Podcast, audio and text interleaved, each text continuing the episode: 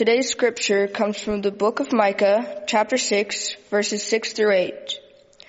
With what shall I come before the Lord and bow myself before God on high? Shall I come before him with burnt offerings, with calves a year old? Will the Lord be pleased with thousands of rams, with ten thousands of rivers of oil? Shall I give my firstborn for my transgression, the fruit of my body for the sin of my soul? He has told you, O mortal, what is good, and what does the Lord require of you but to do justice and to live kindness and to walk humbly with your God? This is the word of God for the people of God. Thanks be to God. Good morning. Well, we're in our second week of this sermon series, Recalibrate, and uh, we're taking a look at uh, the priorities and the principles and the rhythms of our lives. And sometimes our priorities can be quite overwhelming. The same thing with the rhythms of our lives. We focus so much on those little things, those smaller things in life, and we miss the big picture. We lose sight of that and we tend to focus on anything but what really matters in life. We begin to lose sight of what the Lord has called us to do, how to act, how to love, how to be in relationship with God and with each other. The graphic for this sermon series has gears, as you can see, and that's much like our lives. Our, our lives have this lifeline, which is a belt or a chain that causes all the gears to go in tandem with each other. However, when we continue to add more priorities, more principles, more things to the rhythm of our lives, more gears, that belt or that chain begins to have some tension it becomes torn and weathered and stretched out and taxed. And when more tension is added, we need to add more gears to our lives, more principles, more priorities, and it continues to get stretched and stretched and stretched. We need to put more gears in to fill those gaps. And inevitably the belt will break. So we stand in need of a recalibration of our lives, a tweaking to get our hearts, our lives, and our spirits more in line with God's than ours. Amen? Last week, Kate Priest, our summer ministry intern who's here, uh, playing piano, but in that role, uh, and uh, we welcome her yet again. But last week she preached, right? Uh, Deuteronomy 6, and we heard the words from the Shema. Love the Lord your God with all of your heart, with all of your soul, and with all of your might.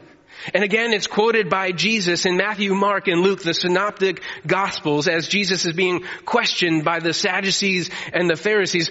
Lord, teacher, which law in, which commandment in all of the law is the greatest? And Jesus answers this, the Shema, and he adds one more. And this is the commandment, and then he adds another one, right? Love the Lord your God with all of your heart, with all of your soul, with all of your might, and with all of your strength, and love the Lord, and love your neighbor as yourself. On these two commandments hang all the law and the prophets, Jesus says. The Shema is the Hebrew word for hear. And today we hear that echoed in the words from Micah. Both from Deuteronomy and Micah, we are not just invited to listen with our ears, but to respond with our actions. And so I want to invite you uh, to pray with me. God, as we come this morning, uh, may you fill this space. You are here in our presence, and your word says wherever two or three are gathered in your name, and Lord, we are gathered in your name this morning. And Lord, your word says that there you are with us. So move amongst our midst and may we stay committed and focused on you. May this word from Micah come alive and inspire our hearts. And God, may the words of my mouth and the meditations of all of our hearts together be pleasing and acceptable in your sight. Because, oh God, you are our rock and you are our redeemer. And all of God's people said, Amen. Well, in 1962, there was a franchised restaurant that began in Irvine, California. Does anybody know what I'm talking about yet? Don't shout it out. Raise your hand. Only one, and that's my wife because she already heard this. Um, but uh, we're getting there. Right? 1962, Irvine, California. It was a fast food restaurant. Any hands going up yet? Okay, we're getting there, okay? It's a fast food restaurant that focuses on three main ingredients. One, two, three. Ready for this? Meat, cheese, and a taco shell. What is it? No, it's not Del Taco. Sorry. It has taco in the name. What, what restaurant is it? Shout it out. Taco Bell. Hallelujah. They just opened up so you can get there after church, okay? Taco Bell, alright? And let me just step aside. This sermon has not been, uh, you know, given permission to promote Taco Bell. I hope the royalty check is in the mail though. Uh, so we're getting there. Over the past six decades, they have grown to over 7,072 locations, serving over 2 million people every single year. Whether you love it or whether you could do without it, listen, I could eat Taco Bell every day, okay? But that's just one of your pastors, alright? Whether you could, whether you love it or you could do without it, they are always reinventing themselves. Coming out with new combinations of those three main ingredients. What are they? Meat, cheese, and taco shell. You guys are great this morning. Three main ingredients in a multitude of lip smacking dishes. Delicious. Taco Bell. Mmm, my mouth is salivating right now. Okay?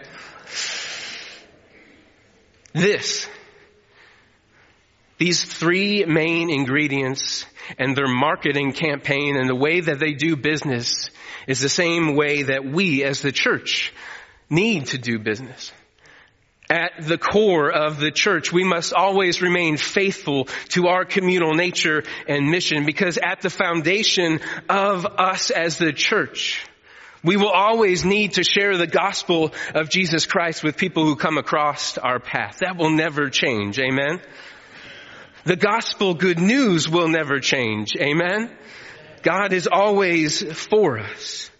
But the way that we do church, the way that we live out that gospel and the way that we interact with others should always be evolving.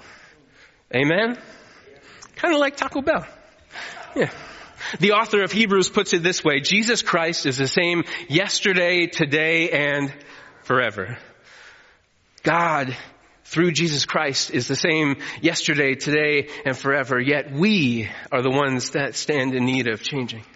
Our primary task as the church is to be the manifestation of God's presence in the community where we find ourselves. We're called to transform the world and to join in God's redemptive acts in this world by bringing about salvation and redemption.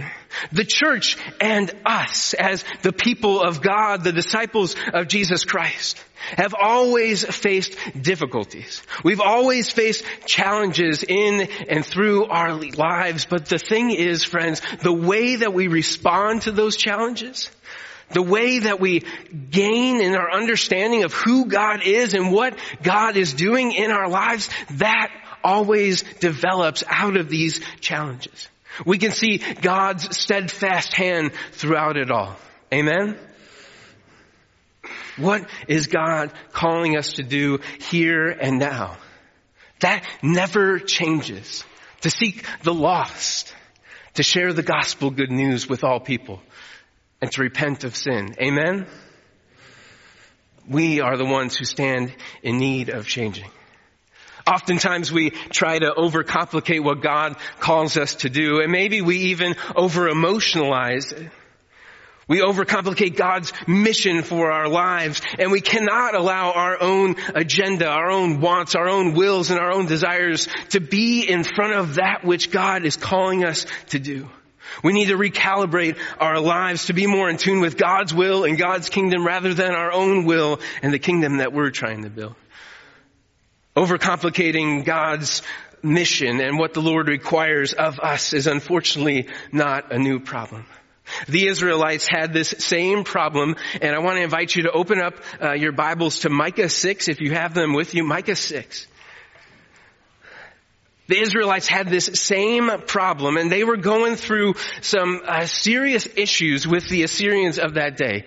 The Assyrians were a powerhouse kingdom, which uh, this was a time 740 years before the time of Christ.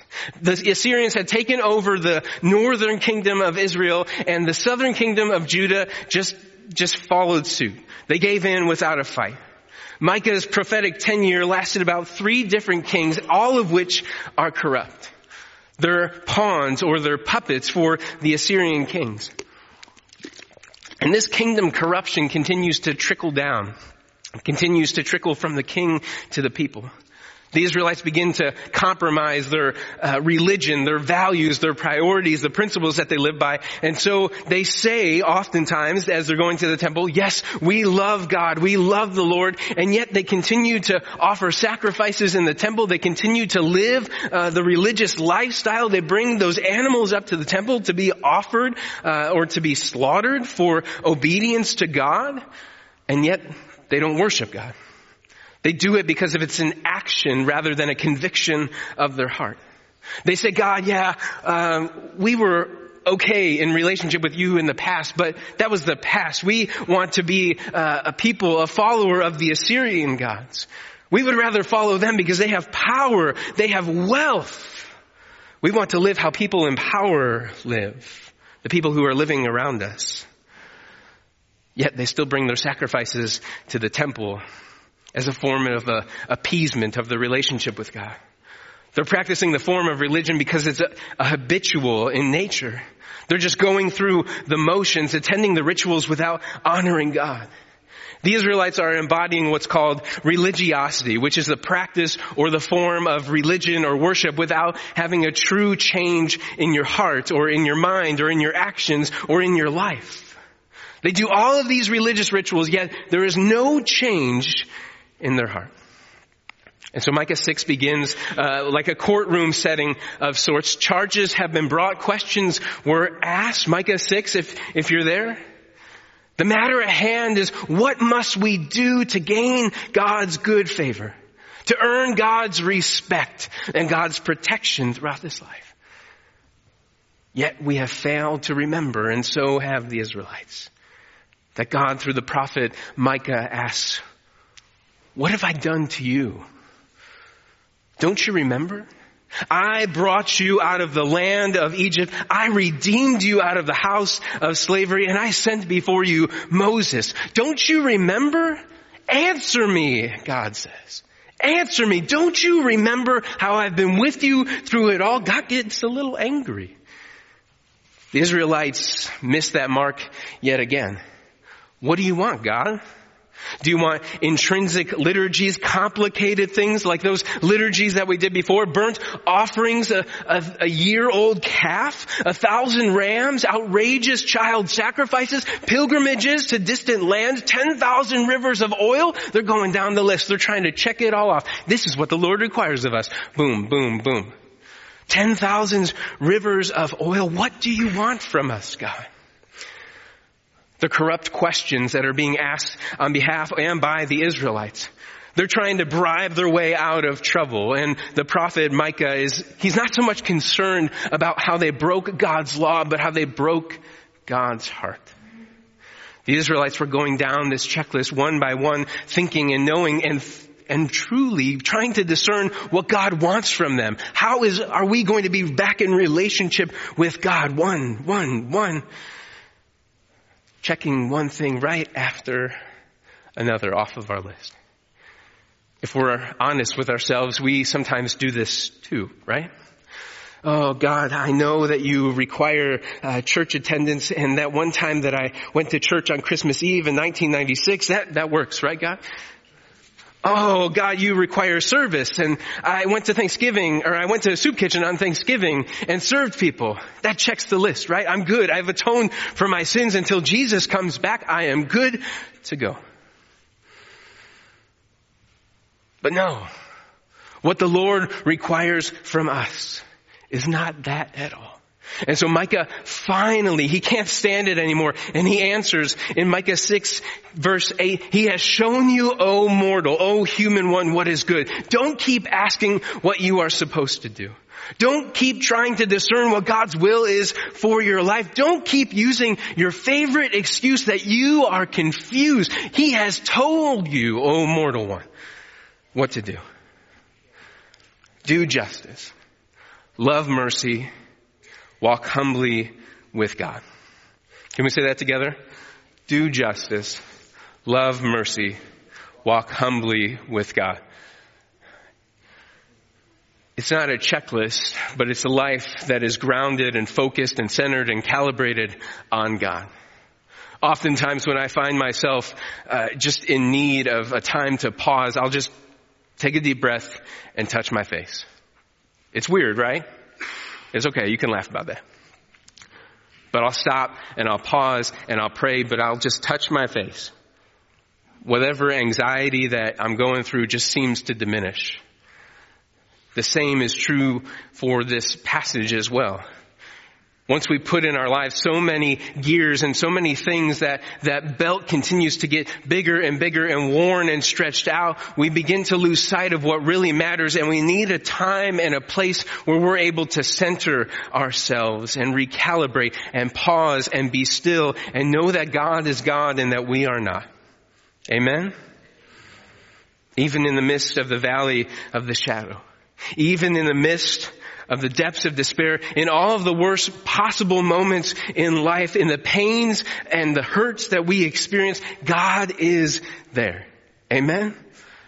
God doesn't want us to just abandon Him when things are challenging, much like the Israelites abandoned God when they were no longer wanting and desiring a relationship with God. Micah was calling those Israelites to remember, remember how God had been with them throughout it all. Remember that they already know what the Lord requires from them. To do justice and to love mercy and to walk humbly with God. You already know what to say. You already know how to act. You already know what to do. You already know how you are called to live. It's written on your hearts. So what does the Lord require of you? Do justice, love mercy, walk humbly with God. And my friends, this isn't just a requirement or three requirements for a season, right? Oh, you know, we can just do it in the winter and the fall, but the spring and the summer, no, we don't really need to do justice and love mercy and walk humbly with God. Or maybe on days uh, that are Sunday and Saturday and Friday, uh, but the rest of the week, no, we don't need to do justice and love mercy and walk humbly with God. But no, God is calling us and requiring us that as we go throughout this entire life, that this should be our mission. Sometimes we overcomplicate it and sometimes we underestimate it and sometimes we over sentimentalize it, but we cannot allow other things to take over as the priorities of our lives. We should never allow agenda to be filled with so much other than what God is calling us to do. Because when we do so, we lose sight how we are called to act, how we are called to love, how we are called to be in relationship with God and with others. This overcomplication of things has continued and has been a problem with humanity before the time of Jesus and after and continues to be so today. God said through John in Revelation 2 to the people in Ephesus, as they had abandoned their first love, here's what it says. I know your works, God says. Your toil, your endurance. I know that you cannot in, tolerate evildoers. You have tested those who have claimed to be apostles but are not, and you have found them to be false. I also, God says through John, I also know that you are enduring and bearing up for the sake of my name and that you have not grown weary. But, kind of like Micah, but I have this against you, God says that you have abandoned your first love, the love that you had at first. Remember, from where you have fallen, repent and do the works that you did at first. Micah, Revelation, even before that. Remember what I have commanded you. Remember what I have done for you. Don't just talk about the days of old, but do it and live it out. Be the people that I have called you to be. And here are the requirements that I have for you to do justice. Let's say it together again. Ready? Do justice. Love mercy. Walk humbly with God. Jesus never gives us a belief or an idea or a conviction that we're just supposed to think about when it comes to the kingdom of God. With every teaching, every belief, every conviction, every idea that Jesus presents to his followers, and that includes us. It's never a question, will you just solely or simply believe in this? But he says, what are you going to do about what you believe? Jesus gives us an example by actually showing up for people, by actually caring for people, by actually loving people, by actually living in relationship with people. And when we do that, when we follow Jesus' example, and love and care and enter into relationship with people who are beat down by the issues of life, then we will know what God's will for our lives truly is and how we are called to respond. Do justice. The second, love mercy. The word that is used here is also interchanged with loving kindness. It's the word hesed. It's a connotation that it is steadfast and merciful and unshaken and slow. It's the way that the Lord has loved us. And when we add loving kindness to doing justice, it means that we don't just give people what they deserve. It means that we give them better than they deserve. It means that we treat them with loving kindness, meaning that we enter into these relationships with them, even people who are of different folds, even people who don't look like us or act like us or sweat as much as we do. Whew, Lord. Friends, we enter into relationship with people that are different than us. And that's a hard thing because we want to be people and creatures of habit, right? We want to be people who are in relationship with people who look like us, right? But God calls us to go beyond that. God calls us into relationship with all people who come across our path. Even people who have hurt us. How can I be required to love? Some of these people have hurt me. Can't I just fix them and let them go about their way and God, you can do the rest? No. It's not justice unless it's done with loving kindness. And that's the hard part.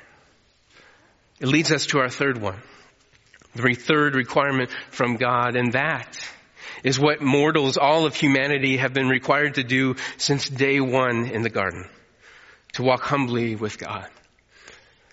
As we join together with one, two, and three, do justice, love mercy, walk humbly with God. It's not a one size fits all. It doesn't mean that one is going to lead to two and two is going to lead to three. But it means that we are all together fitting these requirements out for our lives. Maybe walking humbly with God comes first and then we go and we are thrust into doing justice and loving mercy. Maybe doing justice and loving mercy comes first and maybe then we will walk humbly with God. Everybody's call, everybody's narrative for their life is different. And yet at the heart of it is walking with God always and being in a community of faith. But here's a question. And I've been wrestling with it too for this past week in these requirements, doing justice, loving mercy, walking humbly with God, are these even achievable? Can we ever do enough justice in the world? Especially an unjust world. When will you have ever adequately cared and enter into relationship with enough people who are deemed as other? When will you, have you ever done enough to pay back those requirements that God has placed on your lives? When have you ever been able to be the body of Christ for someone? When will you ever be able to satisfy the love that God has for you and pay that back? Over this past week, as I've been thinking, the answer came and never. And we confess that. God is not trying to set us up for failure, not by any means, but God is calling us and setting out these requirements for our lives. And yes, we're going to fail. Yes, we're going to fall, but God is there. Yes, we're going to overcomplicate it, but God is there calling us back to the reality of the situation where we find ourselves. And this is truly what God requires for our lives. The book of James says that we are called to be doers of the word and not merely hearers who deceive themselves. We need to move beyond the talk and knowledge what, and knowledge about what we are supposed to do and actually do what God is calling us to do, to do and to be and to live as Christ lives for us. When we commit ourselves to the requirements of God, these aspirations of community and doing justice and loving kindness and walking humbly with God, we get to see Jesus and the body of Christ come alive, transforming us into the very image of the Savior. So what? What does the Lord require of you? Do justice, love mercy, walk humbly with God. How are you going to do that? How are you going to respond to those requirements that God has set before you? How are you going to make these requirements an action in your life? My friends, we have been given this task and oftentimes, every single time, we overcomplicate it. We add, much like the Israelites, oh God, what do you want? Intrinsic liturgies, outlandish child sacrifices. God, what do you want from us? We try to appease that relationship with God. But all God wants from us is to do justice and to love mercy and to walk humbly with God. Amen.